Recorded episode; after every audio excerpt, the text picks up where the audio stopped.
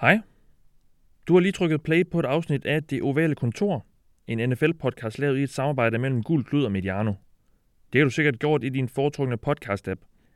Hvis det er første gang, vil jeg sige velkommen til og tak for interessen. Du kan trykke abonner, så går du ikke glip af et eneste afsnit fremover. Er det ikke første gang, skal du have mange tak for at vende tilbage. Det sætter vi stor pris på. Hvis du kunne lide det, du hører, er du meget velkommen til at dele det med dit netværk. Om du kan lide denne podcast eller ej, så må du meget gerne lave en anmeldelse af os i iTunes. Det kan de godt lide derinde ved Apple, og det kan måske gøre, at vi bliver lidt mere profileret, når deres algoritmer afgør, hvem der er mest synlige. Sidst men ikke mindst er vi selvfølgelig også til stede på Twitter og Facebook, hvor du er meget velkommen til at smide et like, stille os et spørgsmål eller debattere med andre NFL-fans. Det var alle formaliteterne. Lad os komme i gang med at snakke noget bold. This is the Oval Office. Somebody said, you know, this is uh, the greatest home court advantage that, that you could have in this office. Let's play football today. Have fun. Most importantly, have fun. A lot of guys go bam, just boom. So that's the Oval Office. Seahawks fik en over næbet mod Rams, og i Pittsburgh diskuterer de stadig, om det var et catch eller ej. Glædelig jul og velkommen indenfor i det ovale kontor, optaget torsdag den 22. december her kvart over 5.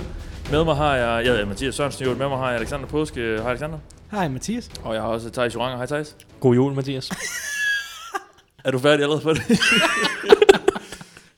Nej, øh, Jamen, jeg synes, jeg synes, hvorfor skulle vi snakke om det catch igen der? er, Jeg synes, er, er der I, ikke blevet snakket Han siger, rigeligt han om siger i det? Pittsburgh, han siger ikke nødvendigvis dig jo. er, I, øh, er I to stadig venner?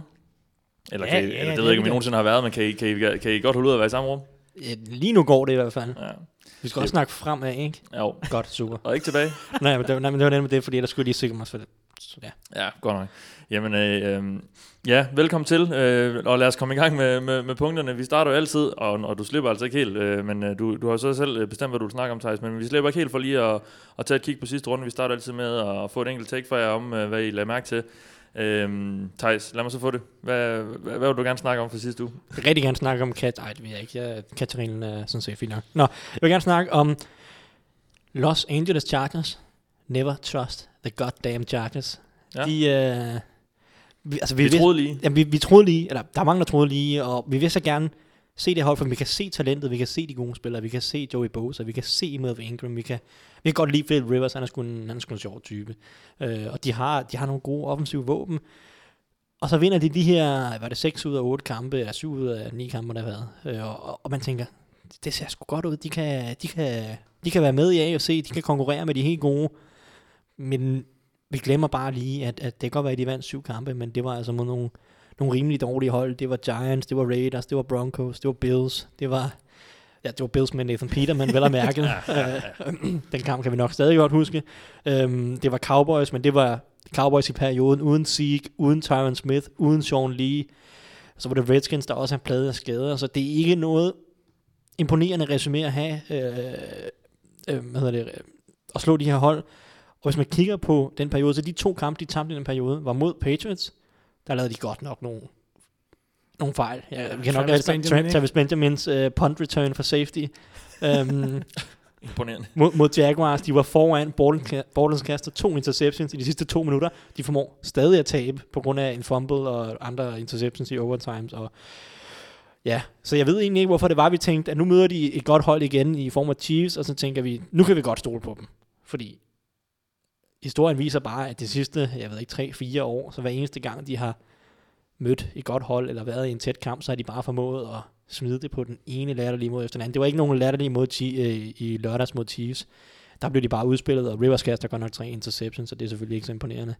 Men never trust the Chargers. Ja, de havde jo lidt, øh, de havde jo lidt kortene på deres hænder i hvert fald. Altså, de, de, kunne jo have, øh, Mm. de kunne have sat sig i førersædet i, i FC West med, med en sejr over Chiefs, øh, som de jo har... Altså, de er jo virkelig kommet bagfra og, og, og kommet op på siden af dem, men, men de, de slipper så, da det, da det gælder. Ja, altså nu vinder Chiefs den division. Altså, nu siger jeg, at vi kan ikke stole på Chargers, men de, kan, de har stadig en chance i, i slutspillet, bestemt en chance, spe- specielt fordi, at, at Titans tabte til 49ers i weekenden. Det åbner døren Og for fordi de er en Chargers. dårlig konference også. De er en dårlig konference selvfølgelig, så 9 og 7 er, øh, kan være nok, men de har så heldigvis den her tiebreak over for Bills, så håbet er, hvis de kan ende i en direkte tiebreaker-duel mod Bills, så kan de måske tage en slutspilsplads fra dem. Um, så de er, ikke, de er ikke ude af det endnu, men når vi kommer til slutspillet, øh, for det var det, der snakkede om, det var folk, det, folk snakkede om, at de her Chargers også, sammen med Patriots og Steelers, måske og Jaguars, de fire hold er nok de bedste i AFC snak. begyndte man at snakke om i hvert fald. Men det her Chargers hold, jeg, jeg, jeg, vil, jeg, vil, jeg stoler ikke på dem, hvis vi kommer Nej. til, øh, til januar måned, og de er stadig med. Alexander, hvad, øh, hvad har du med dig i, i bagagen fra, fra sidste uge? Ja, men det her, hvad kan man sige, det her tronskifte i NFC West, hvor øh, at Rams de fuldstændig udspiller øh, Seahawks i Seattle og vinder med, med, med 42-7. Det, der, det er et kæmpe magtskifte, og det var bare, det var ikke noget, jeg, jeg havde forestillet mig i min vildeste fantasi, at det ville være så stor en sejr til, til, til Rams. Øhm, øh, før den her kamp, der havde Russell Wilson ikke tabt en kamp øh, med mere end 7 point på hjemmebane. Nu tabte han med 35.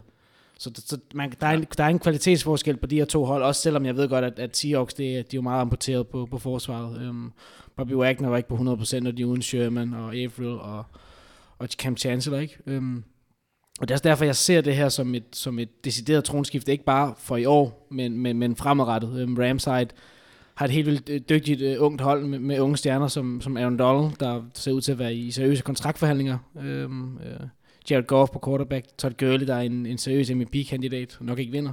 Robert Woods, uh, Sammy Watkins, Sean McVay, head coach, ikke? Um, så der er virkelig noget fremtid i det her hold, og så Ja. modsat, Seahawks har jo heller ikke formået at lave det her, det her generationsskifte nu, hvor de har så mange øh, ældre spillere, som, som også er ude med skader nu, ikke? Du har en, en Cam Chancellor ude med den her nakkeskade, vi ved ikke, om han måske stopper karrieren, når det er noget med nakken.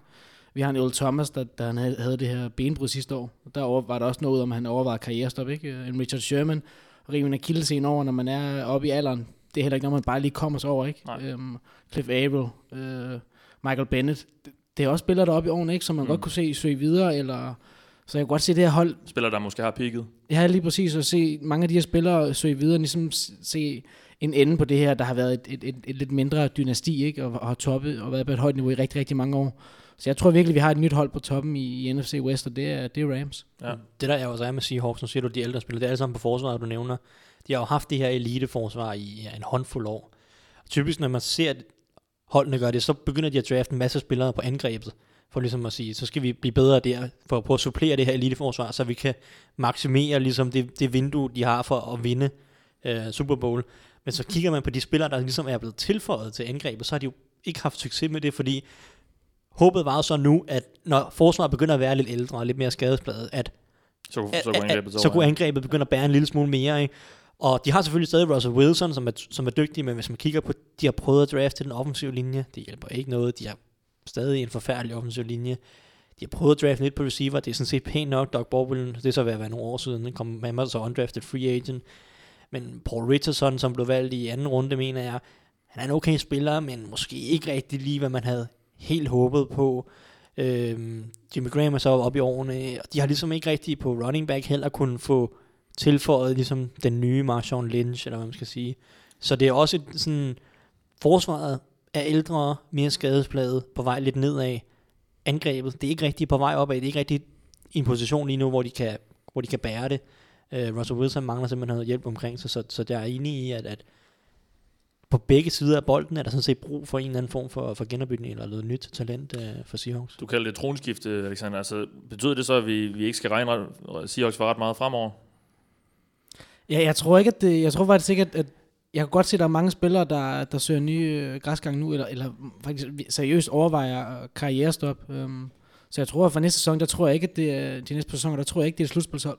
Der skal du, det, det, er, det, er min, det er min Kan, mening. kan Russell Wilson ikke stadigvæk holde, holde, holde, det, holde dem oven vande? Eller hvad? Jo, men, men altså, der, der er trods alt kun så meget, som en, så en, en, en heller rigtig dygtig quarterback kan gøre. Ikke? De, Ja. altså, den offensive linje i forvejen, den giver ham ingen beskyttelse. Uh, han, hans våben, udover Jimmy Graham, der har haft en fornuftig sæson, hjælper ham ikke særlig meget. Og hvis forsvaret det så ikke er i nærheden af, af et elite-niveau eller et top 10 forsvar, som jeg ikke tror, det kommer til at være næste år, når nogle af de her spillere er væk, så, øh, så tror jeg ikke på, at de kan komme i slutspil. Og der er også øh, et andet hold i den her division i, i 49ers, som jeg tror kan blive et solidt hold næste år. Jimmy G!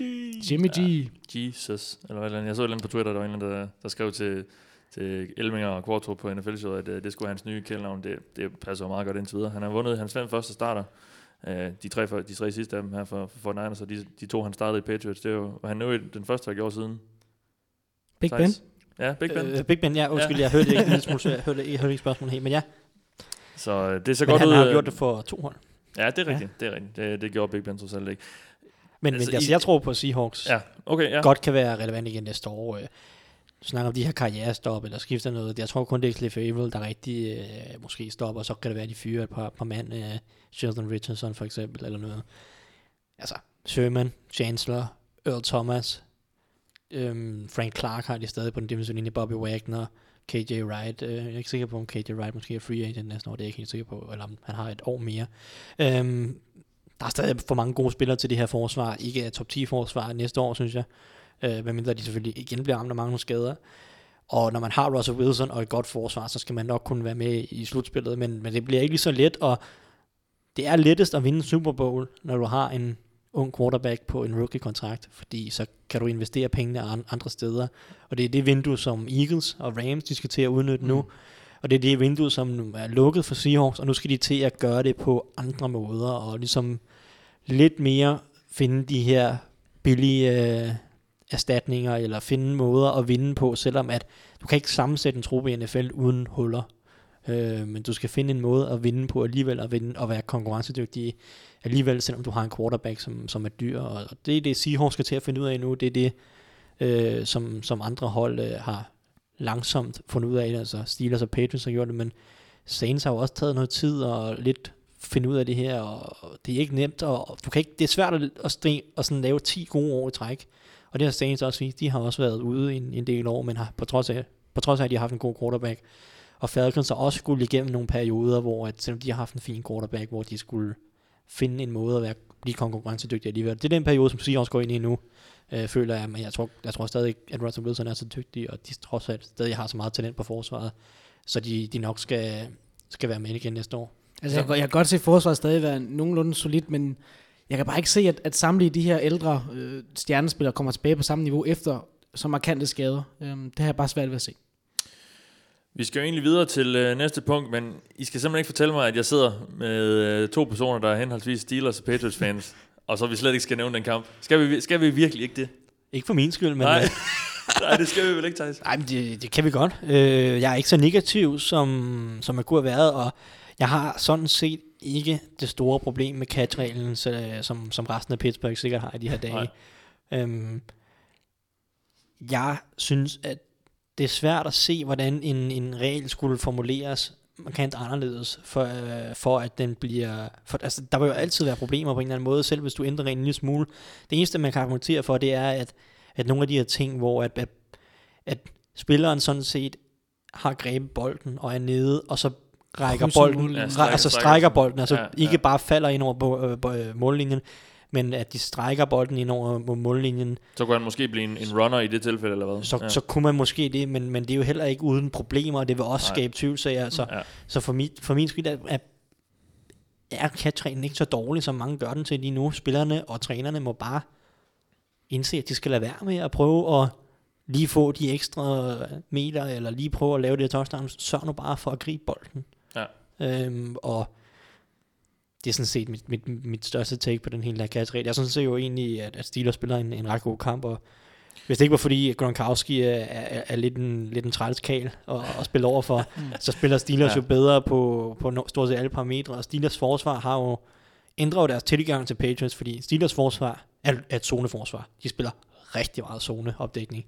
Og det har Brady bare vist gang på gang, og det river han fra hinanden hele deres defensive playbook, den kastede de ud af vinduet mod Patriots. Det var et helt nyt forsvar. De kørte en øh, mandsopdækning to tredjedel af tiden. De kørte en masse 3-3-5 forsvar, man så må sige, med tre defensive linjer folk, og så bare tre øh, linebacker, hvor sådan, sådan, det er sådan en form for nickel forsvar. Mm. Øh, bare kun med tre defensive linjefolk, fordi Patriots heller ikke løber bolden så meget og, mod, mod kastet.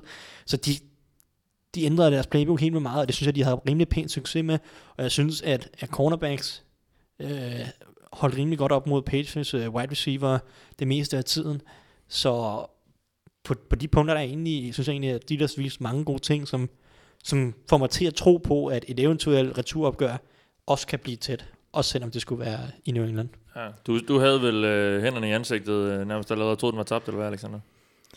Ja, det havde jeg, men, men, men det havde jeg ligesom allerede sat mig ind på, da, da Juju han laver det der, det der vilde spil, ja. hvor jeg bare sidder og ryster på hovedet, fordi de ikke bare kan lave en takling, bare sådan halvvejs. Fordi hvis de nu bare stopper ham på midten af banen, så har der aldrig været den tætte afslutning. Øhm, det, de kunne måske have nået at, at sparke et field goal, øh, Steelers ikke, men så havde de ikke haft mulighed for at vinde kampen.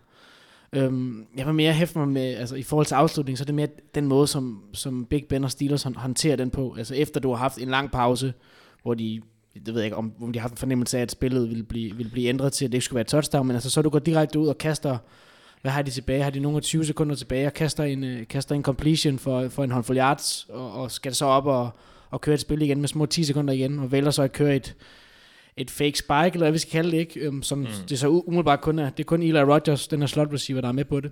Øhm, og så Big Ben vælger så at kaste ham ind, hvor han er, hvor Steelers, eller undskyld, Patriots forsvar er, er meget opmærksom på det. Og Eric Rowe får battet bolden op i, i jorden, og så kan Eric, øh, Jonah Harmon intercepte den, ikke? Så det er bare et, bare et tvivlsomt spil. Du, du skal kaste en fade, hvor forsvaret ikke har mulighed for at lave en interception, og så, Ja, skal, så ja. må din receiver lave et stort spil, og ellers så må du tage field goal og udligne bagefter. Det er, vel reelt, men- det, det er vel rent nummer et, at man ikke kaster ind over midten i sådan en situation. Ja. Ja. Ja, det er, det er både over på en eller anden måde, fordi jeg er ret sikker på, at altså, vi er helt enige om, at Steelers de skulle have haft to spil klar, helt fra starten af. Ja. Ja. Der er kommet noget video frem af, at, at Det er noget med, Ben ikke vidste, hvad han skulle. Han var i tvivl om, hvad han Præcis. skulle Ja, gøre. det påstår de, han. de kalder et spil, og så øh, går headsetet ud, altså inden det første spil, og i det situation der, mens at de står klar til at køre det første spil efter... efter øhm, Det er sjovt, som sådan noget sker. Når Ja, Jeg lige sige det, kan jo ikke, det er jo ikke helt tilfældigt, når det er mod New England hver evig eneste gang. nej, nej, men, men, men Tomlin siger jo til Todd Haley, øhm, hvis det her spil er in the field of play, altså hvis er inde på banen, og mm. tiden kører videre, så skal vi køre et andet spil til. Det siger han allerede, inden at det første spil er kørt. Men det, det er for sent til, at han kan nå at kalde to spil ind til Ben. Så når det første spil er over, så øh, prøver Todd Haley at få et spil ind til Ben Roethlisberger, som bare tænker, okay, jeg, jeg stopper tiden, og så tager vi field goalet. Men han prøver så at få Big Ben til at lave et ekstra spil. Det eneste, der så rigtig er tid til, det er så at lave et signal ud til wide receiveren om, Om du rute. løber en Ja, rute. rute, ja. og jeg er ret sikker på, at den rute, det er afhængig af, hvordan cornerbacken over for ham liner op. Hvis han står udvendigt i leverage, så tager han slant. Men hvorfor, spike? hvorfor ikke bare spike? Det er så det, at, at, at jamen, om, altså, jeg synes sådan set, det, jeg synes, det er en altså- god idé at, at, gå efter at vinde den. Problemet er, at, at Ben forser den der bold ind over midten. Mm. Jeg har sådan set ikke noget problem med heller, at det er et fake spike. Ideelt set, så vil de kalde to spil, og det skal de selvfølgelig have, have, have forberedt. Det er, jo, det er jo idiotisk, at de ikke har to spil klar, øh, og kalder dem efter hele den her lange replay timeout. Øhm, men jeg har sådan set ikke noget problem med, at det så ender med at blive et fake spike. Det, det er ikke ideelt, men det kan man jo godt fungere med. Man skal bare lade være med at forsere den ind i et eller andet Ja, lille ja. vindue ind over Ja. midten. Jeg er ret sikker på, at receiverens rute afhænger af, hvordan cornerbacken spiller. Hvis han spiller outside leverage, så tager han indersiden på slanten. Hvis han spiller inside, så går han mm, efter faden. Ja. Øh, det er jo det samme, som de gjorde mod Cowboys øh, sidste år. Det var så godt nok lidt mere impulsivt, øh, hvor de kaster og- også Ja. en fake spike. Det Men var der var så bare lige to mand ekstra indvendigt, ikke? På, på den. Præcis, øh, men, men, men ja, stadigvæk. Så Ben han skal bare kaste den ud igennem endzone, og så sige, fint, så tager vi field goalet. Øh, og det, det er jo Bens fejl. Altså så Tomlin og, og Haley, de skal være bedre forberedte, have, have to spil kaldt øh, til de sidste 20 sekunder. Det, det, det skal de bare. Det er dårligt, det er dårligt trænerarbejde. Og så skal Big Ben være for rutineret til at prøve at tyre den ind imellem tre mand. Øh, så der, der, der er flere lag af, af fejl øh, fra, fra alt for rutinerede kræfter. Både Haley og Tomlin har været i gamet i mange år ja. sammen med Ben. Øh, så som, som, som, som sådan er fake spike ikke et dårligt spil. Jeg kan godt lide at gå efter sejren der. Der var tid til det. Man skal heller ikke øh, sparke i med 10 sekunder igen. Det er meget at spille en masse tid. Øhm, så det er fint at gå efter det, men de skal bare være, de skal bare være mere klar på det, og så skal de lade være med at, at forsere det. Alexander? For at vende tilbage til, til selve kampen, så er jeg meget enig i, at Steelers de var, de var det bedre hold. De, de løb bolden nærmest, om, øh, som det passede dem, med Le'Veon Bell også efter Antonio Brown, han gik ud. Og det kan være nemt at sidde og analysere på, hvad hans fravær betød for kampen, men han udgik jo trods alt i, ja, i starten af anden kvartal, eller slutningen af første kvartal, ikke? AB. Og man har haft ham til sidst, hvor, de, hvor de også skal kommentere ja. en vigtig tredje down og sådan noget, der, der kunne man sagtens forestille sig, at han ville kunne konvertere sådan en. Så tro- det tror jeg også har spillet en rolle. Og fra Patriots synspunkt, der, der er det bekymrende, at øhm, selv uden Antonio Brown, der kunne de ikke stoppe det her løb, selvom de godt kunne se, efter han gik ud, og så De kunne lænede Steelers, jo. nej, så, så lænede Steelers sig mere og mere op af det her løbeangreb, og, og gav den bare til også når der var 8-9 mand i boksen. Og så mixede de det lidt op med, at så når der var nogle en mod en muligheder, så lavede Martavis Bryant og Juju de her spil, ikke? Især Bryant er imponeret. ja. Og all hail Matthäus Bryant, som jeg har kritiseret hele sæsonen. Han spiller, spiller sin, ja. sin Ja. bedste kamp, laver Ja. netop de, alle de her catches, hvor man siger, ah, men grib nu de her 50-50 bolde, grib nu den her lidt svære bold. Han har ligesom kun grebet alt det lette hele Ja. året. Mod Patriots, der griber han en, en vild dyb bold og et Og en one-handed touchdown, øh, så, så det er jo bare, altså hvis han endelig kan begynde at koncentrere sig om at spille fodbold, så, så bliver det her Steelers angreb bare endnu bedre. Jeg tror også, at det, altså, det var imponerende at se, at, at de kunne mixe op på den måde, og nærmest, som du siger, tager smide hele playbooken ud af vinduet, og så kører meget mere mand, end, end de plejer Steelers. Men jeg tror også, at det kan give potentielt Patriots en fordel at vide, at, at, nu, at det kan, de kan gå overraske med det her igen. Ja, de, de er klar på det igen, så nu Steelers, ja. de, skal, de skal genopfinde sig igen, ja. igen, formentlig, genopfinde sig selv i en eller, anden, en eller anden grad igen næste gang. Men det kan man vel også gøre, når der er for, formentlig en Antonio Brown på, på banen? Jo, jo, men det er så offensivt, men så snakker vi defensivt, ja, ja. at Steelers skal genopfinde forsvaret igen, men, oh, men ja. bare det, at Steelers har vist, at nu kan de, de ved, at de godt kan spille zoneopdækning, det har de gjort i overvis, så, men nu viser de, at okay, vi kan også godt spille mandsopdækning i en eller anden grad. Det betyder, at, at nu kan de køre en, nu kan de variere den procentdel af zone mand helt, altså meget mere, så de, kan ikke, de behøver ikke gå ind til samme gameplan mod Patriots, nu kan de variere det igen, og køre en, en blanding af begge koncepter, så det ikke bliver så ensformet. Så, så jo, Patriots de vil være klar på at have flere øh, sådan man-beating koncepter med øh, til næste gang, men Steelers vil så også formentlig øh, kunne variere det mere igen. Så, så det, vil blive, det bliver interessant, hvis der kommer et, et rematch. Så fik vi alligevel snakket om den kamp. Øh, det var godt, jeg lige gav det, det stikord. lad, os, øh, lad os gøre det, vi sætter i verden for. Lad os, lad os kigge frem mod den kommende runde. Jeg har jo som altid bedt jer om at, at tage et bud på et match med, som, som ser ekstra interessant ud. Uh, Alexander, hvad er det for nogle ting, vi skal, vi skal lægge mærke til på søndag? Vi har allerede Eller øh, ja. nævnt ham, Jimmy G, Jimmy Garoppolo. Um, han har vundet øh, de tre kampe fra start der for 49ers, men det har altså ikke været mod videre imponerende hold, øh, og bestemt heller ikke videre imponerende forsvar. Det er lidt en anden sag her på søndag, hvor han møder i top 2 af Jacksonville Jaguars forsvar, der nærmest er ja, det bedste forsvar på stort, i stort set alle kategorier, du lige kan, kan komme på. Øhm, så jeg er bare spændt på at se, altså det, det er en kamp, der har stor betydning for Jaguars. De har stadig en chance for at få en, øh, en first round bye, og de kan, de kan, de kan vinde divisionen med, med en sejr her også. Så de kommer selvfølgelig og vil ikke, og vil ikke tage let på det, så jeg er bare spændt på at se, hvor god er Jimmy G egentlig, for man kan godt, hvis man er lidt, hvad kan man sige, kritisk, kan man godt analysere sig til, at, at det har måske været på en lidt billig baggrund, det han har leveret, og de har også måttet nøjes med, med rigtig, rigtig mange field goals, hvor Robbie Gold er, er kommet op øh, clutch i de her tre øh, t- forholdsvis tætte sejre, ikke? Så jeg er meget spændt på at se, hvad han, hvad han kan gøre mod det her forsvar, der bare er fremragende hele vejen rundt om det på den defensive linje, hvor de kan kreere uh, pressure med Ngakwe og Calais Campbell og Malik Jackson, eller det og nede bagved med AJ Bowie og Jalen Ramsey og hvem de ellers har. Ikke? Det er bare, det bliver bare en stor opgave, for han har jo heller ikke videre, videre gode våben at kaste, så, så der skal noget, han skal kreere noget magi på egen hånd. Ja, det bliver vel hans lakmusprøve. Altså, der skal han, han skal ud og vise, hvad det egentlig han har gjort der. Øh, fordi ja, nu har han vundet en, nogle, nogle kampe og så videre, men, men det her, det er, det er nogle rigtige mandfolk, han skal op imod nu. Også bare se uh, Kyle Shanahan, hvad han gør mod ja, det her. Det, ja. Altså, fordi Kyle Shanahan, han er, han er virkelig underholdende ja. at sidde og, ja, ja, helt coach. Hans angreb er virkelig underholdende at sidde og se på. Der er så mange små, fine, lækre finesser og, og spil, som bare, det er så tydeligt, hvordan han, han har set nogle tendenser på forsvaret, hvordan han, hvordan han udnytter det. Så det her Jaguars forsvar, som er så godt, hvordan angriber Kyle Shanahan det forsvar? Det er også ja. noget, som AFC-holdene, som skal slutspille, helt sikkert vil kigge på. Hvad gør Kyle Shanahan, hvis han har noget succes mod det her Jaguars forsvar? Fordi Sean McVay, som, som en anden, et andet offensivt geni, de slog jo Jaguars tilbage ja, i uge 4 eller sådan noget. Alt for lang tid tilbage. det, det, det, det, for, det, men altså, det går så stærkt. Det ja. går så stærkt. Øhm, men ja, han slog jo det her Jaguars øh, forsvar, jeg tror 27 point, mener dengang. Der var, 27, så, der var så også et øh, special teams touchdown involveret. Men, men han har angrebet det på nogle måder, og ja, Carl Sander, han er også bare, også bare super dygtig, selvom at, at det er ikke sådan lige så velspillende og lige så sammenspillet angreb. Nej, det har ikke samme talent jo. Altså. Nej, og Jimmy G arbejder stadig med en forholdsvis begrænset playbook i en eller anden grad. Han er selvfølgelig ikke helt inde i alle finesser og afkrog af, af playbooken. I forhold til netop Garoppolo, altså, kan vi allerede nu, nu har han, nu har han startet tre kampe og vundet dem, altså, skal, han, kan vi allerede nu sige, at han bare er the man? Ja, altså, jeg synes, bedste quarterback i Patriots historie. Jeg synes, at han ser... nej, men altså... Helt, helt suverænt sig. Han, han har haft tre år bag, bag Brady, og, og du kan se det på ham. Han har, han har en, ja. Nu har jeg ikke nærstuderet de her 49ers kampe, men, men jeg har set... Uh, en, en del af dem i forbindelse med Red Zone og så videre. Altså, han, ser, han ser virkelig rolig ud, han ser meget fat ud, og han, han, han er virkelig god til det her med, man snakker om det her med, med unge quarterbacks med, de her progressions. Altså, mm. den første går går videre til den næste, den, han er går videre til den tredje og så videre. Altså, han, han virker utrolig rolig og har, og har et godt overblik. Altså, skal vi allerede bare nu sige, at han er bare fremtidens uh, quarterback-stjerne?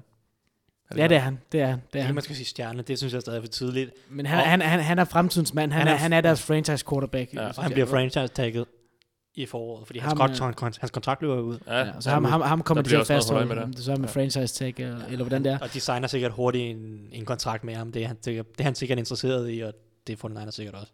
Men hvad er det, der får Patriots til at slippe ham? Fordi de har også godt vist, at han er god. Altså, Jamen, og det er- altså- Bel- Belichick, han har jo hele tiden sagt, at han har, han har været, det har altid været, været vist, at været øh, sådan en offentlig hemmelighed måske, at han var, han var virkelig vild med ham. og Det var Brady's afløser. Hvorfor slipper man ham så? Men det har været det her med, at, at den største grund til det, det er, at hans kontrakt netop løber ud, og du kan ikke, og, og så skal han betale en kæmpe kontrakt, og du kan ikke have to dygtige quarterbacks øh, løbende rundt på, på, til store beløb. Det kan, Nej. det kan bare ikke lade sig gøre. Du skal have en, en klar øh, førstevalg og, og en backup, ikke? Og han, er jo, og han er jo ikke en backup, og det ved hans agent, og det ved han også godt selv, at, at det var han ikke. Så han skulle ud, og Patriots, Og, de og følte... Brady er ikke færdig endnu. og Brady er ikke, Hans han har, agent, som i øvrigt også er Brady's agent. det er det så, og Brady har jo nok en, en, et par fornuftige år tilbage i sig endnu, ikke? Så, så man vil heller ikke kunne spise ham af med en, med, en- med en god, fornuftig kontrakt, og så sige, du er vores mand om et par år. Han vil nok gerne øh, videre i, i teksten nu, ikke? Um, så det tror jeg er den, er den primære årsag, og så også det, de har trods alt, altså, når du giver en franchise quarterback væk, ikke? han er jo selvfølgelig mere end et andet rundevalg værd. Det er der ikke nogen tvivl om. Ja, de, fordi lige nu ligner det jo og, og trade nærmest, at man giver et andet rundevalg for, for en så god quarterback. Men, men Patriots har ikke rigtig noget andet Nej, valg. de kunne Nej, gøre det det.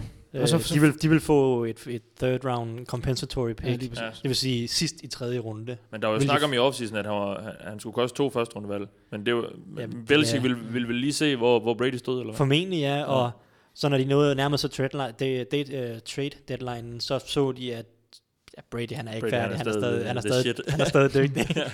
øhm, men altså, der er også alle mulige sjove rytme, øh, rygter, hvis man tager sådan en sølvpapirshatten. Altså, der bliver ved med at være rygter om, at Bill Belichick, han vil gerne bevæge sig videre og sige, Jimmy G er vores mand Ja. ja. næste år, men at Robert Kraft så siger, nej, nej, nej, Brady, han er vores franchise-mand. Vi kan ikke, øh, vi kan ikke gå videre fra ham, før han selv siger, at han er færdig. Det synes jeg, der, det bliver ved med at være rygter om fra, fra forskellige folk. Ja, rygter og rygter, ikke? Og, rygt, og rygter er rygter, og, og det er svært at sige noget. Altså, det Altså, er svært men, at se Garoppolo men, tilbage men. Belichick er jo typen, der siger, hellere øh, Ja, ja. bevæge sig videre fra en, en stjerne for tidligt end for sent. Ja. Det har vi set, der er sket Han er meget pragmatisk, ja. Øh, så, men, men det er Tom Brady, så Ja. det, det er også svært at forestille sig, men, men jeg, jeg synes, det er sjovt, hvis man absolut skal tage sølvpapirshatten på. Så. Jeg tror også, at Patriots har tænkt på, okay, hvis vi skal, trods alt skal sende ham afsted, så lad os sende ham til et hold i NFC. Så vi ikke skal møde ham en gang om året, eller, eller møde ham ofte. Det var jo eller, også eller tankegang bag at sende ham til 49ers. Ja, altså, de ville, kun, de ville kun trade ham, er der i hvert fald mange forlydende om, til et NFC-hold, fordi de har bare ikke lyst til at rende ind i ham. Nej, der var også, de ringede jo selv til 49ers og foreslog traden. Ja. At De ville ikke gøre det med Browns, fordi det er Browns, og vi har set Ja. så mange, øh, altså den organisation sejler lidt. Øh, og 49ers, det, det, der skulle efter sigende være en, en del respekt fra Belichick og, og Patriots omkring Kyle Shanahan ja, og, ja. og John Lynch øh, og, og hele den nye opbygning, de kører derude i, i San Francisco, eller Santa Clara. Så, så, Ja, lige præcis. Og han, han ville også gerne sende Garoppolo et sted hen, hvor, hvor han ligesom kunne, kunne se ham øh, blomstre og så videre. Præcis. Det er i hvert fald det, man, man hører. Nå, Thijs, øh, dit matchup. Øh, ja, jamen, vi skal snakke lidt mere Seahawks, eller ja, vi skal i hvert fald snakke om deres kamp mod, øh, mod Cowboys. Fordi begge hold har sådan set stadig en chance for at komme i slutspillet. De er 8 og 6, skal vinde de to sidste for at komme op på 10 og 6. Og så håbe på, at Falcons taber nogle kampe og så videre. Men øhm, det bliver meget sjovt at se det. her. Nu stod vi Seahawks, de fik, øh, de fik stryg af, af Rams. Og Todd Gurley, som løb for 156 yards og tre touchdowns på, på, tre, på 3,5 quarter. Og så greb han, To, to, et halvt på ikke? to og et halvt quarter, mener jeg, og, og greb, et, greb et touchdown oveni, og jeg ved ikke hvad. Det er uh, Zeke Elliott, revenge week, eller man skal sige uh, comeback week uh, i den her uge. Så, så hvad, kan, hvad kan Elliot gøre, hvis de bliver savet over at, at Todd Gurley? Så kommer der en ny god running back til byen.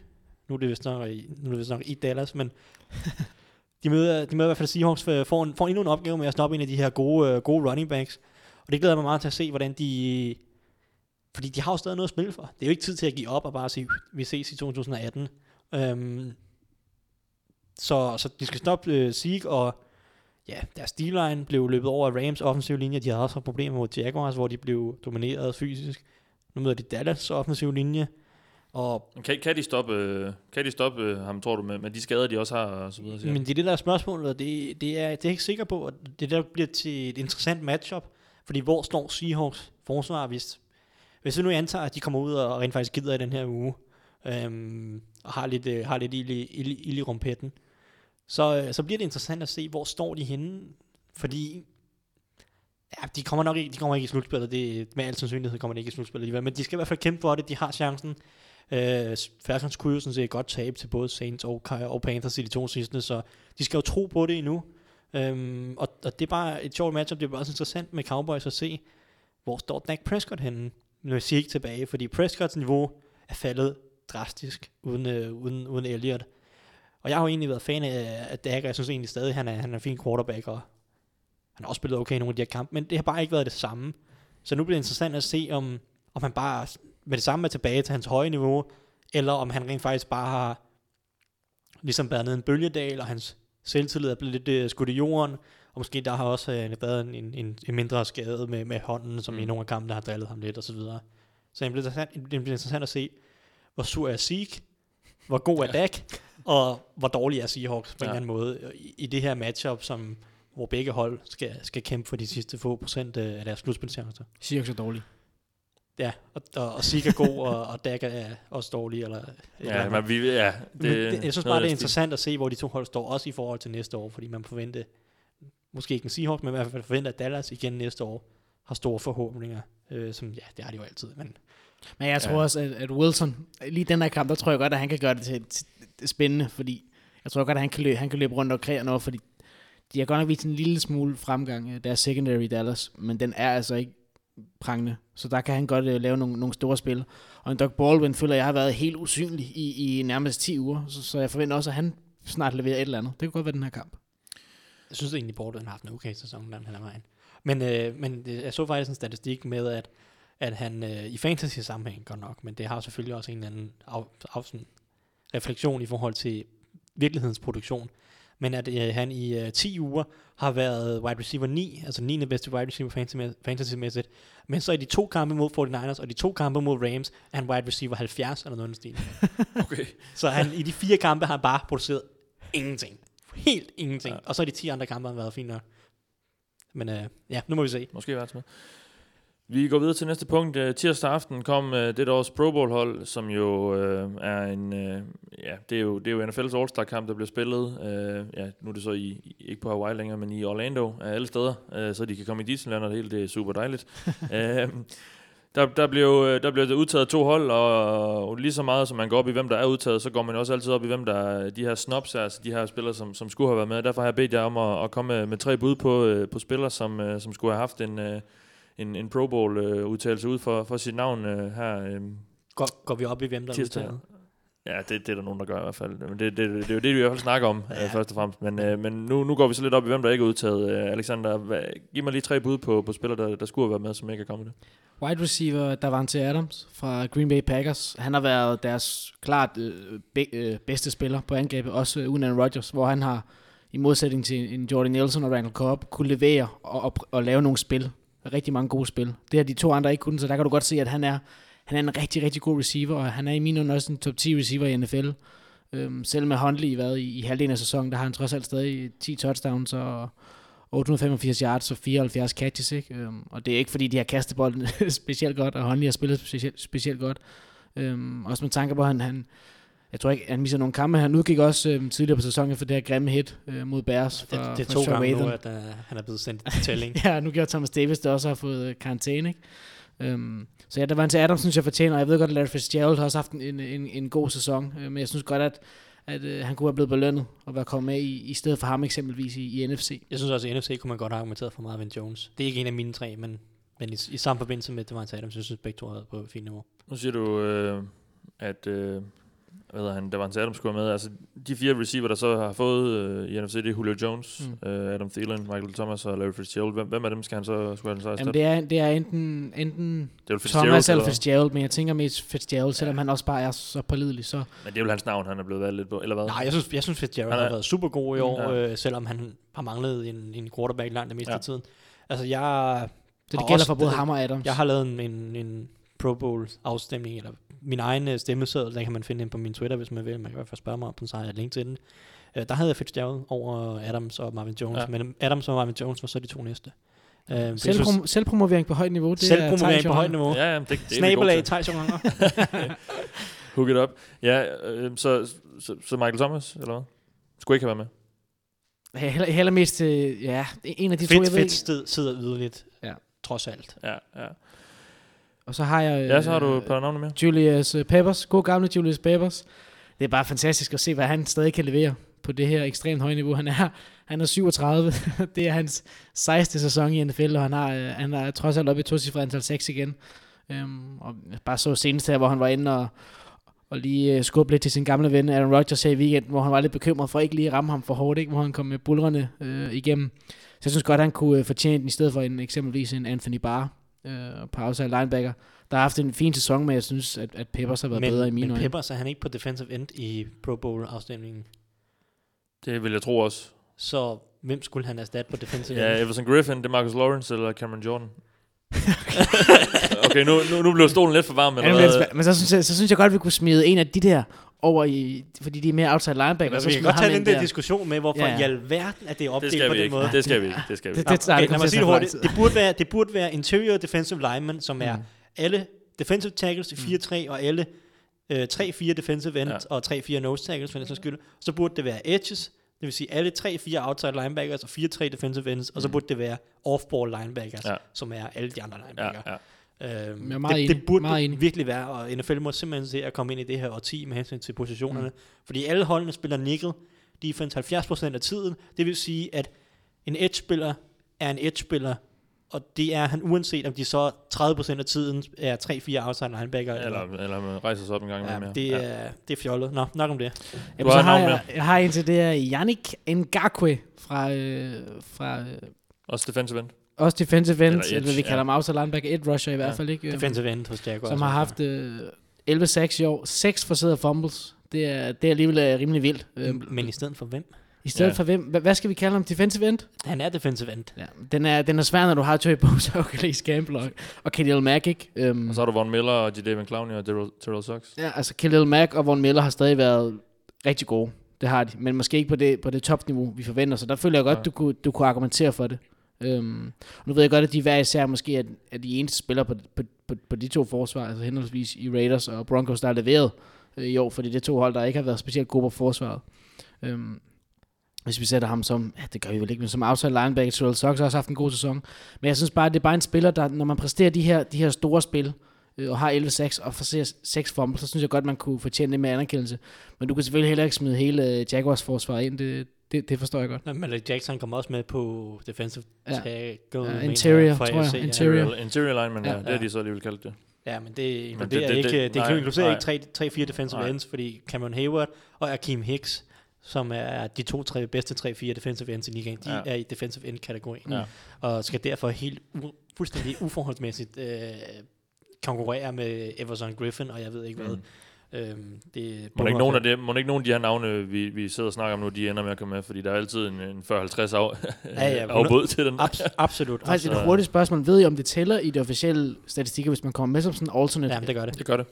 Det er det mest Så der er jo ja, der er 100 Ja, Pro Bowl det, det, spillere det, hvert er år. derfor Pro Bowl anerkendelsen ikke er, eller jo, det er sådan set en fin nok anerkendelse, hvis du bliver valgt Ja. ind første gang, Mm. men når man så ender med at tælle Pro Bowls til sidst, når man sidder og skal vælges ind i Hall of Fame, så bliver det bare rigtig hurtigt, rigtig latterligt, fordi at Men problemet sidste- er jo, at år- det, det sidste bliver år der gjort vi- jo. Altså, Jamen det, det, det bliver kigger man på. Ja, ja. Altså sidste år, hvor jeg mener jeg, at Tyrod Taylor var i Pro Bowl, eller blev udtaget Ja. ja. til Pro Bowl til sidst, fordi at vi var nede på 8. og 9. valg i, Jamen, det har Andy i Dalton jo også været nogle år. Altså, Tom Brady har jo ikke spillet Tom, Tom, Tom Brady har ikke spillet en Pro Bowl siden 2005, Nej. Fordi de er altid i Super Bowl, ikke? ikke. eller, Og, eller, ellers, så, og hvis det ikke er, så gider han ikke. Nej, det er sandt. Det er sandt. Så ja. Nå, Thijs, lad mig få dine øh, tre navne. Jamen, øh, det er godt, han har efterladt alle de største snaps til mig. Alle de der, øh, fordi man, det er jo det der med, at man skal jo kunne pille en ud, hvis man skal have en anden ind. Den største skandale i årets Pro Bowl udtagelse er, at Harrison Smith fra Minnesota Vikings Safety, ikke er ja. udtaget Safety, på ja. safety, på free safety i, i, i NFC. Det er Selv tak, selv tak for at efterlade ham. Ja, Jamen, det er nemlig det. Tak fordi du efterlader alle de gode til mig. øhm, Earl Thomas er en rigtig dygtig spiller. Det er der ikke nogen tvivl om. Men han lever også højt på, at Seahawks i mange år har været elite på forsvaret. Harrison Smith er en bedre spiller lige nu. Han har været en bedre spiller i... Ja, det var han nok også øh, sidste år, inden han blev skadet. Øh, men i hvert, fald, uanset hvad, i år har Harrison Smith været ligaens bedste safety. Han er overalt på banen, mod kastet, mod løbet. Ja, sågar som pass rush, han er helt absurd god. Og han burde have været Pro Bowl som, altså per default. Øhm, så det er den første. Og han er sådan en spiller, der godt kunne ende med at blive All-Pro. så- Sikkert måske. Han øh, burde blive All Pro, ja. ja. men det er der heller ikke nogen garanti for. Fordi, Nej, nej. Ikke fordi, at uh, eksperterne i anførselstegn er meget bedre, fordi Nej. Alec Ogletree, han blev second team All Pro sidste år, så kan man Ja. ja. vist godt regne ud, at det er noget, det er noget juks. Den skal vi ikke tage åben. Nå, du har et par navne med. Der er et par navne mere. Vi snakker Box, Lavante David, Linebacker. linebacker, burde absolut have været med i stedet for Anthony Barr eller Ryan Kerrigan Ja, i NFC. sammen, sammen som outside linebacker Han er outside linebacker i, i 4-3 i forsvar. 4-3, så Ja. altså, han burde jo ikke kunne sammenlignes med Ryan Kerrigan. Nej. De spiller to helt forskellige positioner, ja, Ja, men i mindste ja. kan han sammenlignes med Anthony Barr. Mm. Øhm, og han spiller på et sindssygt højt niveau i, i år, uh, Lavante David. Men det er bare på et bokshold, som er noget Det har han jo ikke gjort i nogle år. Det har han Så- gjort i noget år. Han har været en dygtig spiller i mange år, men i år, ja, han er fremragende igen i år, og box, har- box han- stinker, så derfor er der ikke nogen, der har set det, og derfor er, der ikke nogen, øh, derfor er folk ligeglade. Han har også misset mange kampe, Thijs. Han har misset fire- fire- fem tre, kampe. to-tre Det er kampe. også den seneste. Okay. Øh, han har måske misset lidt for mange kampe, til man kan være med, men altså, der er også øh, folk i Pro Bowl med syv spillede kampe i år, og det er den næste, det er den næste som jeg gerne vil have, have lov til at smide ud, og det er den vigtigste Pro Bowl udtalelse, det er Special Teams S'et i AFC Ja. er i år Matthew Slater. Han har slet ikke spillet. Han har spillet syv kampe i år, han har Ja. spillet på halvtid det Ja, meste han er af også tiden. god, når han, han er i hvert fald god øh, mod Steelers. Ja. Den, ham, kan- der kan jeg Det, han, han vinder for det ene spil, han lavede på fond. Pro Bowl var udtaget før Steelers Men er det ikke det, de der special teamer, de bliver... Øh, Jamen, det er det jo, det altså, fordi- Slater, han lever jo på navnet. Han, er, Ja. okay, Folk, han folk kender hans navn, Han har været special udtaget teams. til syv Pro Bowls eller noget stil, fordi, nå, men øh, det er ham der Patriots, ham kender vi, fordi ham stemmer vi altid på, og han skal i Pro Bowl igen. Og i mellemtiden, så løber der en divisionsrival rundt, som hedder Michael Thomas. Nej, ikke ham receiveren. Øh, ham øh, backup safety i en special teams S'et i Miami, som har været mindst lige så god special teamer de sidste to-tre år.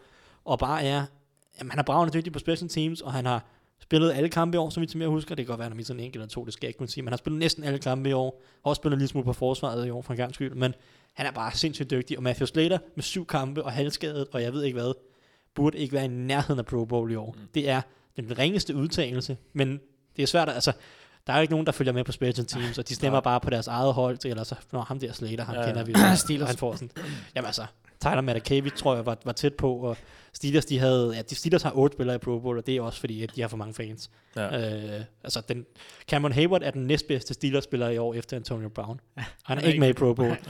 Og nu er jeg har ham ikke med som snob, fordi at netop, hvem skulle man smide af, fordi han er op mod defensive ends. Men at der er syv andre Steelers-spillere med, og- Cameron Hayward ikke er med, det gør bare ondt at kigge på. Ja. Fordi, Alejandro Villanueva. ja, men, ah, men, og det er så en anden rant, vi også kan lave. Kig på de offensive tackles i NFC. Det er Trent Williams, Tyron Smith og Lane Johnson. De er alle tre elite. Kig på de tre tackles i AFC. Alejandro Villanueva, Donald Penn og Taylor Levan. Alle tre dygtige tackles, de er fine. Der er ikke nogen af dem, der er elite. I, I NFC har du David Bakhtiari, Andrew Whitworth. De er slet ikke engang udtaget. Nej.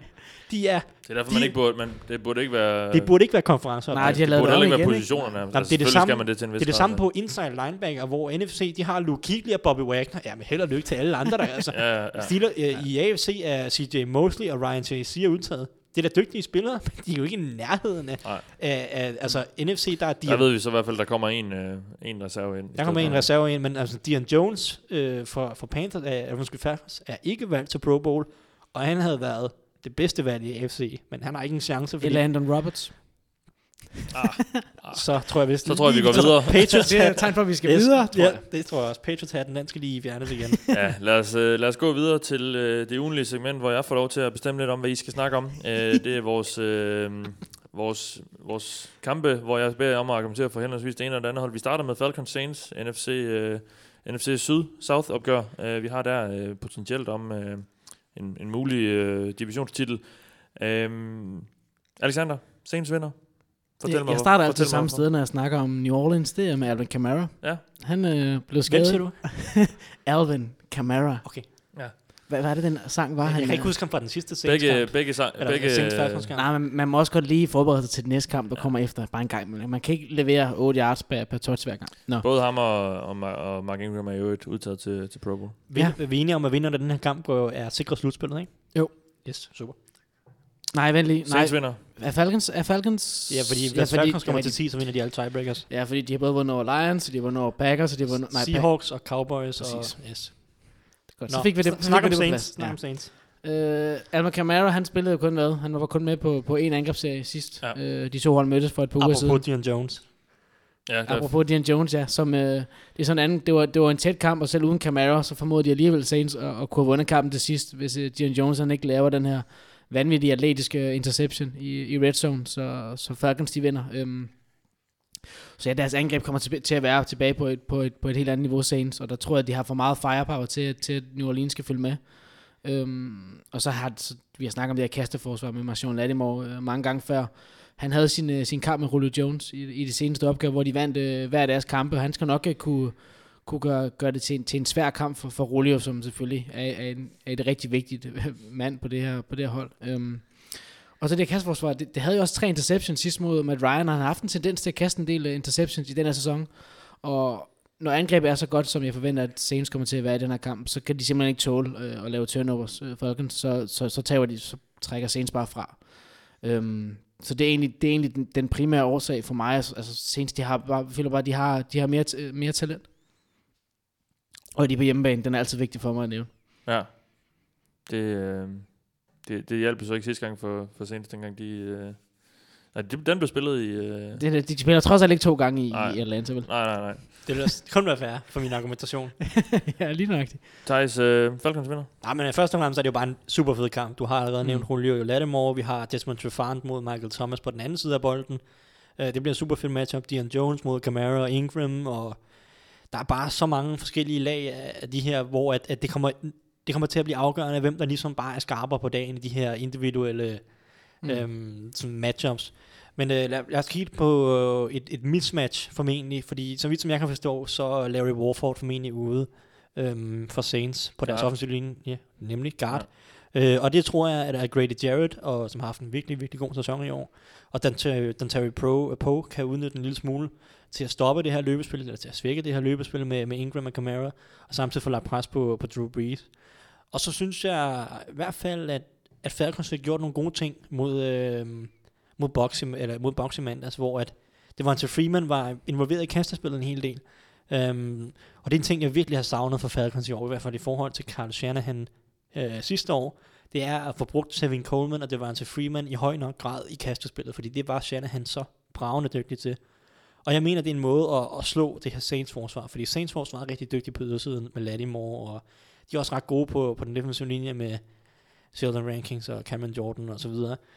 Um, men linebackergruppen i New Orleans Ja, Det er den. klasse. er den største svaghed, og Kenny Vaccaro er formentlig ude på søndag. Uh, han har uh, to skader, det jeg mener det er Men, en, men det er jo ikke en svækkelse, vel, det, er en, det, er en, det er ikke nødvendigvis en svækkelse, nej. Safety, Kenny. Men lad os bare sige, at, at det er en svækkelse til alle uh, Kenny Vaccaro-fansene derude. øhm, men det er i er hvert fald, i hvert fald midten af banen er sårbar øh, for Saints. Jeg synes, vi så det mod Rams, og også er rigtig go- gode til at stresse linebackersne og bruge Todd Gurley i kastespillet. Og det tror jeg bare, at, at, at Falcons kan udnytte. Øhm, Sanu havde 6 receptions for 83 yards og et touchdown i sidste gang, de spillede for ja, to uger siden af det. Så det viser bare, at, at Sanu kunne godt få en stor aften. Vi så også Cooper Cup, han havde over 100 yards mod, øh, mod Saints, da de spillede mod hinanden.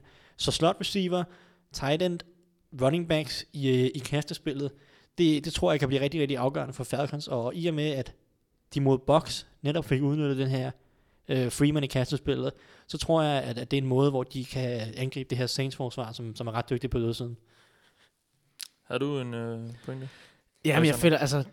Jeg kan godt se, at, at, begge hold sætter mange point på tavlen, men jeg kan bare ikke se Falcons følge med. Jeg synes, det var meget bekymrende at se, at, at James Winston nærmest har sin, sin bedste kamp øh, her, i, her Monday Night, hvor, han, hvor de under kampen mister det ikke mindre end 10 spillere, Buccaneers.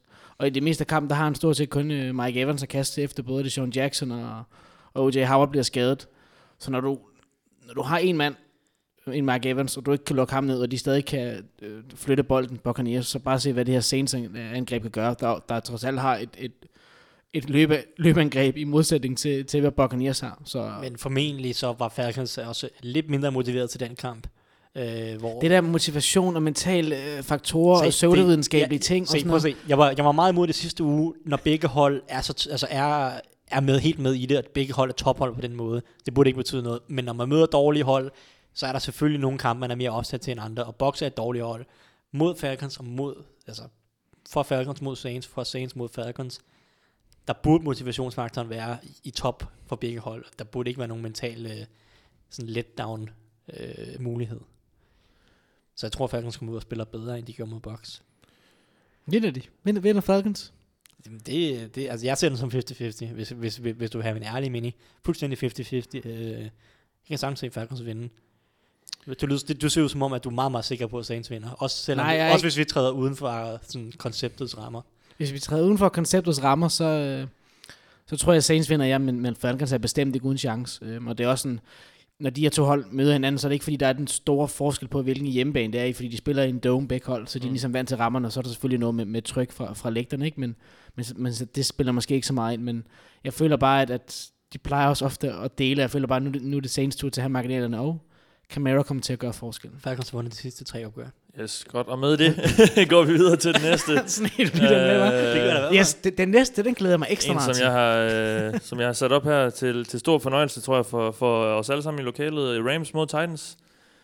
Og Thijs, Ja, du skal selvfølgelig argumentere for dit øh, yndlingshold nummer to, Tennessee Titans, øh, der vinder. Og du ser meget tilfreds ud allerede nu, kan jeg sige over for lytterne, der, der selvfølgelig kan se dig. Ja. Eller, eller, eller hvad? Ja. Det første Tennessee Titans skal gøre for at vinde mod Rams, Det er- inden, inden på søndag, det er, at de skal skifte træner og offensiv koordinator. Godt så. øh, og så skal de overpræstere helt vildt, og Rams skal underpræstere helt vildt. Og så har de måske en chance. Ja, Øhm, det er der, den ligger. det er der, den Det primært er, de, ligger. det er de fire nøgler til. Jeg til er... Øh, Jeg, jeg, jeg, jeg giver dig en pointe. De har et top 5 øh, løber, løbforsvar Titans. Ja, jamen, jeg har også nogle reelle pointer, men jeg vil bare lige påpege, at jeg synes, at fa- uh, Titans trænerstab er på den offensive del af bolden ganske dårlig. Og jeg synes, at de har ødelagt Marcus Mariota. Hvorfor?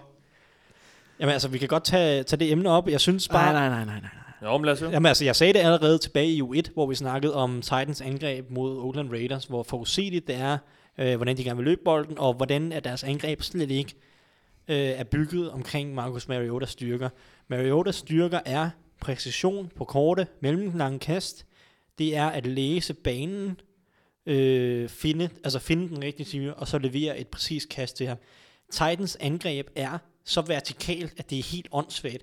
Der er ingen høj- horisontal stejning, altså det vil sige, de spiller, de prøver ikke at åbne banen ret meget øh, fra sidelinje til sidelinje. Det er typisk bare dybe ruter i den ene side af banen, og så håber, altså der er en masse koncepter, som, som, er, bete- som er bygget til at få receiver åbne nede af banen. Det er vældig fint, hvis du har Ben Roethlisberger til at kaste ned af banen, øh, og du generelt har et, en, en god offensiv linje. Titans har en fin offensiv linje, det er ikke så meget det, der er problemet, men øhm, det er bare ikke Mariotas styrker. Han kommer aldrig til at være en, en quarterback, der har tonsvis af præcision ned ad banen. Og Titans, de tvinger ham, og de tvinger- angrebet, til at ramme alle mulige t- små vinduer ned ad banen. Og, og, og det er bare så forudsigeligt, i, i stedet for at have nogle ruter, som skaber plads for hinanden øh, sidelæns på, altså fra sidelinje til sidelinje, det er, der er ingen, de strækker ikke banen horisontalt, om man så vil sige. Mm. Og samtidig er det bare, jamen, så det er forudsigeligt med løbeangrebet. Øh, det er ikke et ret effektivt løbeangreb. Øh, deres running backs er ikke så dygtige, som de gerne vil have dem til at være. Øhm, og nu ved jeg godt, at Mariota har kæmpet med nogle skader, og Mariota har vidderligt også lavet nogle forfærdelige fejl, som er hans skyld mere end trænerstaben. Men jeg føler bare, at altså, trænerstaben, de bygger bare et forkert angreb omkring deres quarterback. Det første, man skal gøre, det er at bygge et angreb eller et system, som passer til det talent, de har. Og jeg tror bare, at hvis de skiftede til et Andy Reid-type angreb, så tror jeg, at Mariota vil være en top 5 quarterback i NFL. Top 5, Godt. simpelthen. Lad os Tæt, så... tæt på top 5. Jeg tror, at han kan udvikle sig til top 5. Øh, Det vil selvfølgelig ikke ske lige med, med et Så vingeslag. sådan et West Coast offense der. Et West Coast offense, det er Mariotas bedste angreb, og derfor mener jeg også, at Mark Mularkey og Terry Rub, øh, Rub, Rubisk, Rubiski, Rubiski. Rubiski øh, der er noget udtale der, som at de skal fyres lige så hurtigt de kan efter sæsonen, og jeg håber inderligt, at Titans misser slutspillet, fordi det er, gør sandsynligheden for, at de fyrer deres træner Meget meget, større. større. Det har ikke noget at gøre med, at Titans ikke må komme i slutspillet, det må de mægtig gerne, men hvis de kommer i slutspillet, så får Mularkey og Rubiski sikkert lov til at sidde, fordi at, at jamen, prøv at se, de fører dig til slutspillet. I sådan første gang i... I stedet for at negligere fuldstændig, at angrebet har været en, en yngre at se på i år. Godt så. Lad mig så høre, hvorfor de vinder. Og Rams. De har en chance mod Rams, hvis øh, selvfølgelig at Rams underpresterer en lille smule, fordi at ellers så når de dem ikke. Men øh, deres offensive linje, fik jeg nævnt, er, er rimelig habil, så de kan formentlig holde Aaron Donald og Robert Mm. Quinn og så videre lidt tilbage. Man kan ikke stoppe Aaron Donald, det er umuligt. Det er, det er der ingen, der kan. Man kan smide tre mand på, og man skal nok komme forbi. Men de kan begrænse ham en lille smule, så han ikke får tre sacks, og jeg ved ikke, hvor mange presses, som han gjorde mod Seahawks. Øhm, Mariota skal selvfølgelig ikke lave nogen fejl, og han havde faktisk en rimelig pæn kamp mod, øh, mod 49ers, selvom de formåede at tabe. Jamen, tillykke med det, Titans. Øhm, og så skal de løbe bolden. Rams er dårligst mod løbet på forsvaret. Man har tidligere set i år Rams forsvaret være lidt sårbare overfor hold, der godt kan løbe, løbe bolden meget. Og hvis Titans ellers kan finde ud af at finde deres løbespil med Derrick Henry og DeMarco Murray. Vi har Titans, som ikke har scoret over 25 point siden uge 6. Men inden uge 6, der havde de sådan set nogle okay pæne kampe løbemæssigt med, med Murray og Henry. Så prøv at finde noget af det. Udnytte, at, at øh, Rams forsvar er en lille smule sværere der. Øh, og som sagt, så er Rams forsvar faktisk, undskyld, Titans forsvar ikke så dårligt, som, som, som det har været. De har også... Øh, de havde nærmest ingen sacks i starten af sæsonen, nu er de oppe som femte flest sacks i ligaen, så de har en masse sacks over de sidste mange uger. Det vil sige, gør Derek Goff lidt det presset i lommen. Han er ikke så god mod, mod presset endnu. Og nu fik Alexander nævnt, at deres løbeforsvar er rimelig solidt, så hvis de kan holde Todd Gurley nede, lægge det pres på Jared Goff, så kan de måske gøre det lidt ukomfortabelt for, for Rams. Så løb bolden selv, håb på at forsvaret præsterer, så, øh, så har de en, en, en chance. Måske. Godt. Alexander, Rams vinder. Det, må- det må være let nok, eller hvad? At, at finde nogle pointer der. Er I sikker på, at det er min tur til, at- til at sige noget nu? Ja, ja. Jeg har Værsgo. glemt alle mine, alle mine pointer. Nå. Titans har en fordel i den her kamp. Det er på kicker, hvor Greg Sørlein, han er blevet, han er blevet skadet for sæsonen. For Rams, For, for Rams. Så der har de, de har også en Ryan fordel Suckup. De har også en fordel på punter. Åh, oh, ja. Så er det, for, det er jo dobbelt op. Det er de to Pro Bowl punter Mm. i den her kamp. Det er det nemlig. Og der, der, Ej, jeg ved ikke, om de har en fordel. Det var, Ah, der- det var lidt en joke for Ja. ja. Men Brett, Brett Kern er dygtig. ja, og, og Rams har, de er har så Johnny en. Rams har så en rimelig fornuftig returnman i, og et special teamspil i Pharaoh Cooper, der ja, nærmest hele første halvleg mod- mod Seahawks, der startede de på Seahawks banehalvdel, fordi han returnerede det ene punt efter det andet. på- Jackson. Adore Jackson. den her cornerback, der forhåbentlig snart kan udvikle sig lidt på andre måder. Som er deres øh, bedste running back. Nå, altså Rams, de er bare, Thijs også sagt lidt mellem linjerne, de er bare et, et markant bedre hold. Altså, hvis man, hvis man kan knuse uh, Seahawks, så kan man også godt knuse uh, Titans. Um, de er bare bedre i alle faser af spillet. Angrebet er, er fremragende. Todd Gurley først og fremmest. Jeg kan ikke se, hvordan Titans skal, skal kunne stoppe ham. Altså han bullerer bare ud af, øh, om det så er i, i løbespillet, eller i kastespillet, eller hvordan det er, så præsterer han bare kamp efter kamp, og han har øh, været 17 touchdowns og sølle 1817 yards, ikke? Så, så han gør det jo, han er på vej mod over 2000 scrimmage yards, hvilket er, det, må- det må man sige, det, er- det er en rimelig god sæson, og han er nok en, også en stærk kandidat til Offensive Player of the Year, ikke? Um, Jared Goff spiller rigtig godt, um, Cooper Cup, Robert Woods var tilbage og, og gjorde en forskel igen mod Seahawks, de har Sammy Watkins, så de har bare så mange våben, og jeg kan ikke se, hvordan Titans skal kunne lukke det ned. Så Titans har, som Thijs siger, de har, de har kunnet lagt fornuftig pres på quarterbacken i de, i de sidste par uger, og, og, og det, er en, det er en god mulighed, men Rams har bare så god beskyttelse på, på den offensive linje, og de bulrede også over det her, det her Seahawks-forsvar, deres front syv i, i sidste uge, Hvis Whitworth eller spiller. hvis han Øh, spiller. Han er småskadet. Han spiller.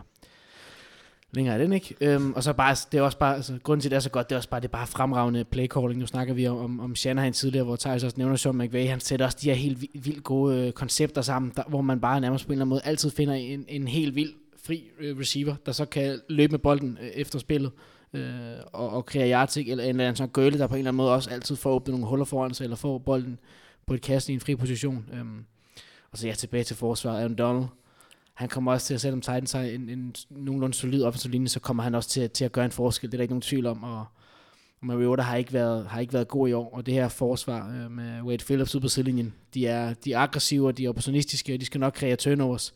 Og hvis Titans ikke kan beskytte bolden, jeg, jeg kan ikke, de må ikke lave nogen turnovers i den her kamp. Det, det tror jeg bliver, bliver for dyrt for dem, for, for at kunne følge med Rams på angrebet. Så der, der er virkelig mange ting, der skal gå rigtig, rigtig godt for Titans, og, og Rams skal have en off day, for at jeg kan se, at, at Rams ikke skal vinde den her kamp. Go Rams. Og med det, lad os gå videre til det næste punkt, og... Øh, Må du få sokker til jul, Mathias? ja tak, det, det får jeg sikkert også. Jeg har en, øh, en meget kærlig kæreste.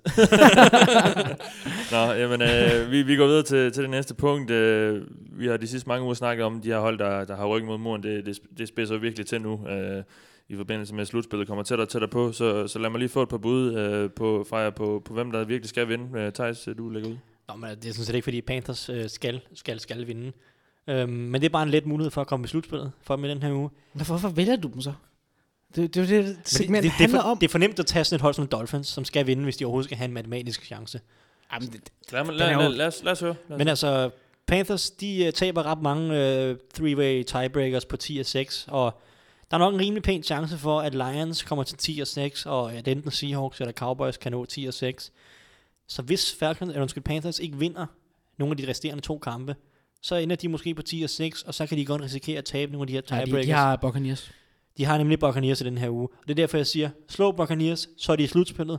Det er den lette vej. De skal ikke til at slå Falcons så i uge 17, hvilket vil være en træls opgave at skulle ud på, fordi Falcons er et godt hold. Derfor der siger jeg, Panthers, de skal vinde i den her uge, fordi så er de sikre på slutspillet, og det er bare, det, det er bare en kamp, der skal vindes, og det er den lette vej i slutspillet. Um, I stedet for at gøre det svært for mig selv og risikere alle mulige mærkelige tiebreakers, og jeg ved ikke hvad. Godt. Panthers skal vinde. Øh, Alexander, hvem, hvem, hvad er dit bud?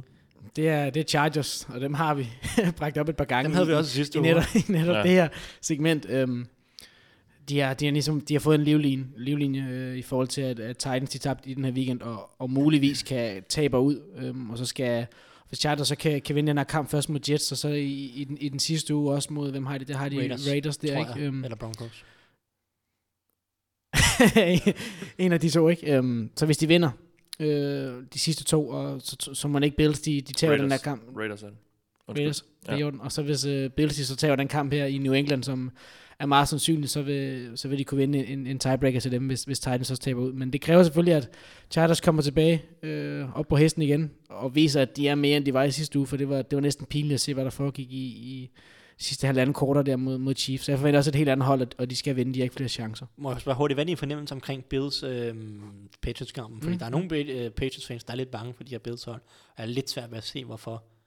Jeg, jeg er meget enig i, at, at det, det bør ikke blive en svær kamp for Patriots. De, de har generelt et rigtig, rigtig godt tag øh, på Bills. De, de, de kørte dem også øh, over i, øh, i Buffalo Ja, her for et par uger siden, hvor jeg godt ved, at Nathan Peterman han, øh, han kom ind og, spillede noget af kampen, fordi Tyler Taylor bliver skadet. Men altså, den eneste, der skulle tale, kunne tale imod, at, at, eller der kunne tale for, at det bliver en svær kamp for Patriots, det er, hvis de ikke kan stoppe det her, det her løbeangreb øh, med Tyler Taylor og LeSean McCoy, som vi ikke fik set i, i fuld ved gøre, sidst de to hold mødtes. Så, så der fik vi aldrig set, hvordan Patriots skulle stoppe det.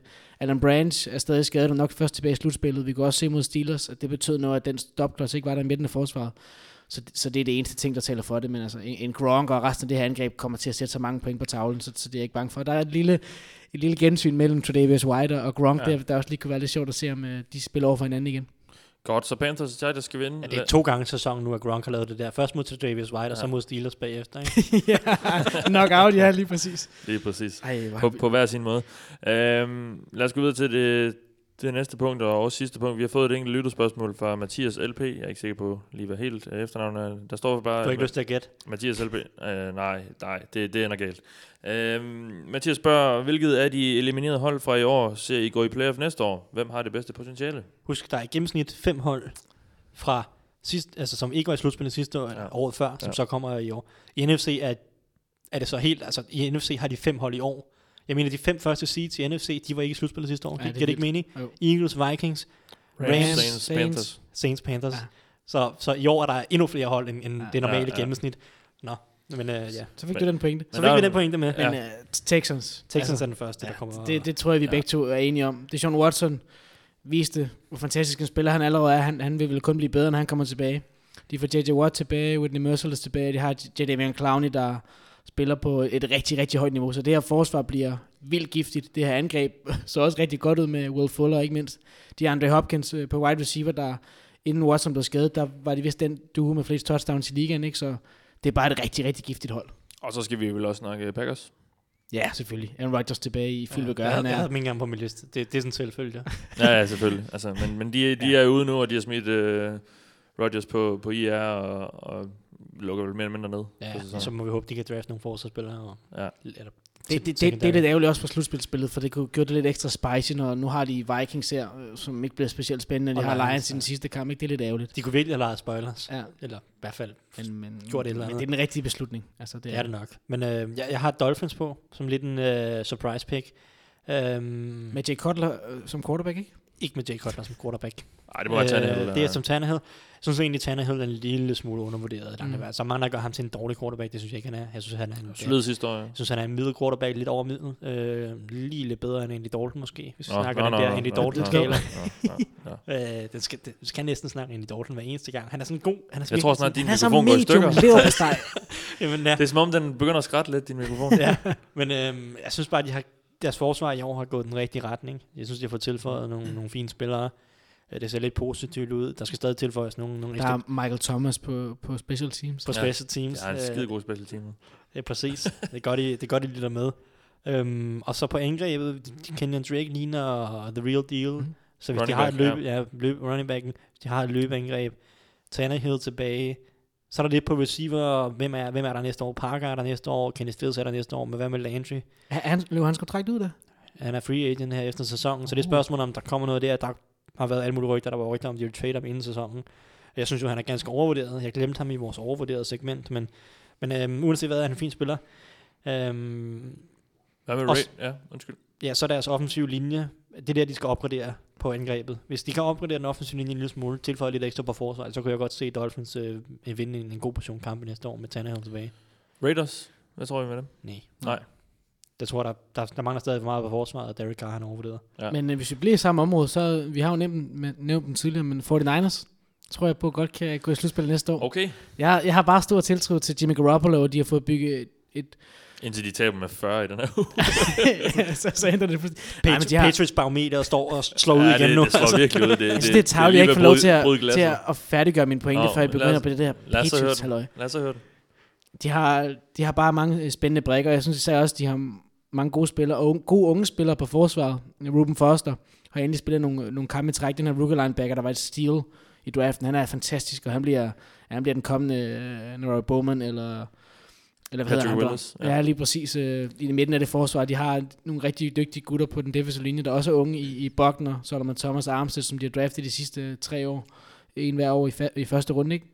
De skal bygge noget på i secondary, når de skal give øh, ham nogle flere våben på angrebet, Jimmy G, og så tror jeg godt, det her, Det her skal give ham en offensiv linje. Jeg synes Og en- egentlig, våben er okay. er en offensiv linje. Øhm, så det er primært på, på angrebet og, og i bagenden på forsvaret, de skal, de skal forbedre sig. Og der er, nogle, der er nogle gode muligheder der. Men det vil have store forventninger at, at, at tro, at de går i slutspillet. Jeg tror også, det er lige det, der mangler virkelig Der mangler noget virkelig meget, på, ja. på bagsiden af forsvaret og på den offensive linje. Det er ikke noget, man bare lige klarer med sådan et snuptag. Men en god quarterback. Men en øh, god quarterback. Og men så har Saints, altså de er jo også nærmest en god Nå, draft jamen- væk fra, fra, fra et Jamen, elendigt det er forsvar okay, hvis man kan lande en, en draft, som Saints gjorde i år, Ja. men, men, men Saints har bare på angrebet hele tiden haft, haft været, at de har hele tiden været så gode på angrebet, at, at det kræver ikke meget af forsvaret. Nej, nej, Det er jo stadig, altså, deres forsvar var elite i en, en 5-6 uger. De sidste 6 ugers tid har deres forsvar jo ikke været elite. Nej, det er et nej. fint forsvar, men det har ikke været elite, så det krævede bare ikke så meget på en eller anden måde. Uh, jeg har, mine to sidste er Chicago Bears og Tampa Bay Buccaneers, som hvis de fyrer deres træner, Let's go, Fox! hvis de fyrer deres træner og, og får nogle trænere, der har en lille smule offensiv forståelse, øh, så tror jeg, at Mitch Trubisky kan tage et stort skridt næste år, og så har de allerede et godt forsvar.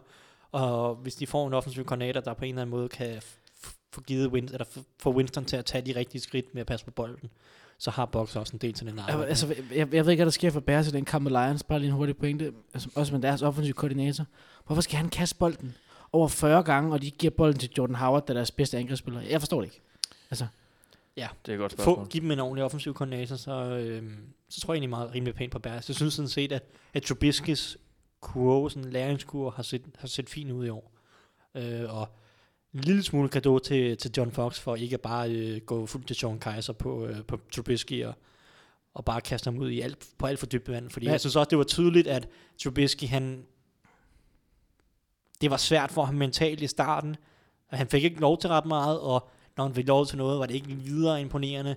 Og det er ligesom, der er ligesom langsomt blevet lagt på hele tiden, og det synes jeg bare har været en lille smule gave til John Fox, som får meget kritik. Jeg synes, det har været en okay måde ligesom at introducere en rookie quarterback, den måde, de har gjort det i år. de skal beholde uh, Vic Fangio på, på, på forsvaret, synes Me- jeg. meget gerne, ja. Ja. Ja, han er dygtig. Ellers så ryger han et eller andet sted hen og gør et hold, andet hold meget glad. Ja. Ja. Og det var vel øh, så de sidste ord. Øhm, der er ikke så meget tilbage at sige andet end øh, tak fordi du lyttede med. Rigtig god jul. Vi er tilbage på den anden side af, af, af, af helligdagene. Øh, om det lige bliver onsdag eller torsdag, det er der ikke lige helt styr på nu, tror jeg. Men, øh, men vi, øh, vi finder os øh, noget, noget tid imellem øh, mellem snapsen og, og julefrokostbordene og, og får sat os ned og snakke lidt, øh, lidt fodbold en gang inden det nye år. Og øh, ja, der er ikke så meget andet at sige. Øh, du har lyttet til mig. Jeg hedder Mathias Sørensen med mig. Jeg har haft Alexander Påske og Thijs Joranger. God jul, og tak fordi du lyttede med. This is the Oval Office. Somebody said, you know, this is uh, the greatest home court advantage that, that you could have in this office. Let's play football today. Have fun. Most importantly, have fun. Yeah. A lot of guys go bam, just boom. So that's the Oval Office.